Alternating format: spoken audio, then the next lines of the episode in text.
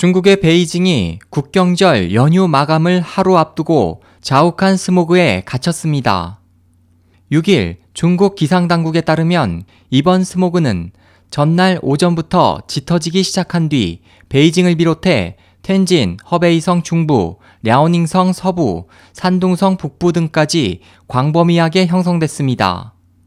특히 베이징 중남부와 텐진 북부의 일부 지역에서는 초미세먼지 수치가 세계 보건기구 WHO 기준치의 10배 수준인 세제곱미터당 250 마이크로그램을 초과했습니다. 이날 베이징에 스모그 황색 경보가 발령된 가운데 일부 지역에서는 가시거리가 1km 미만까지 떨어졌습니다.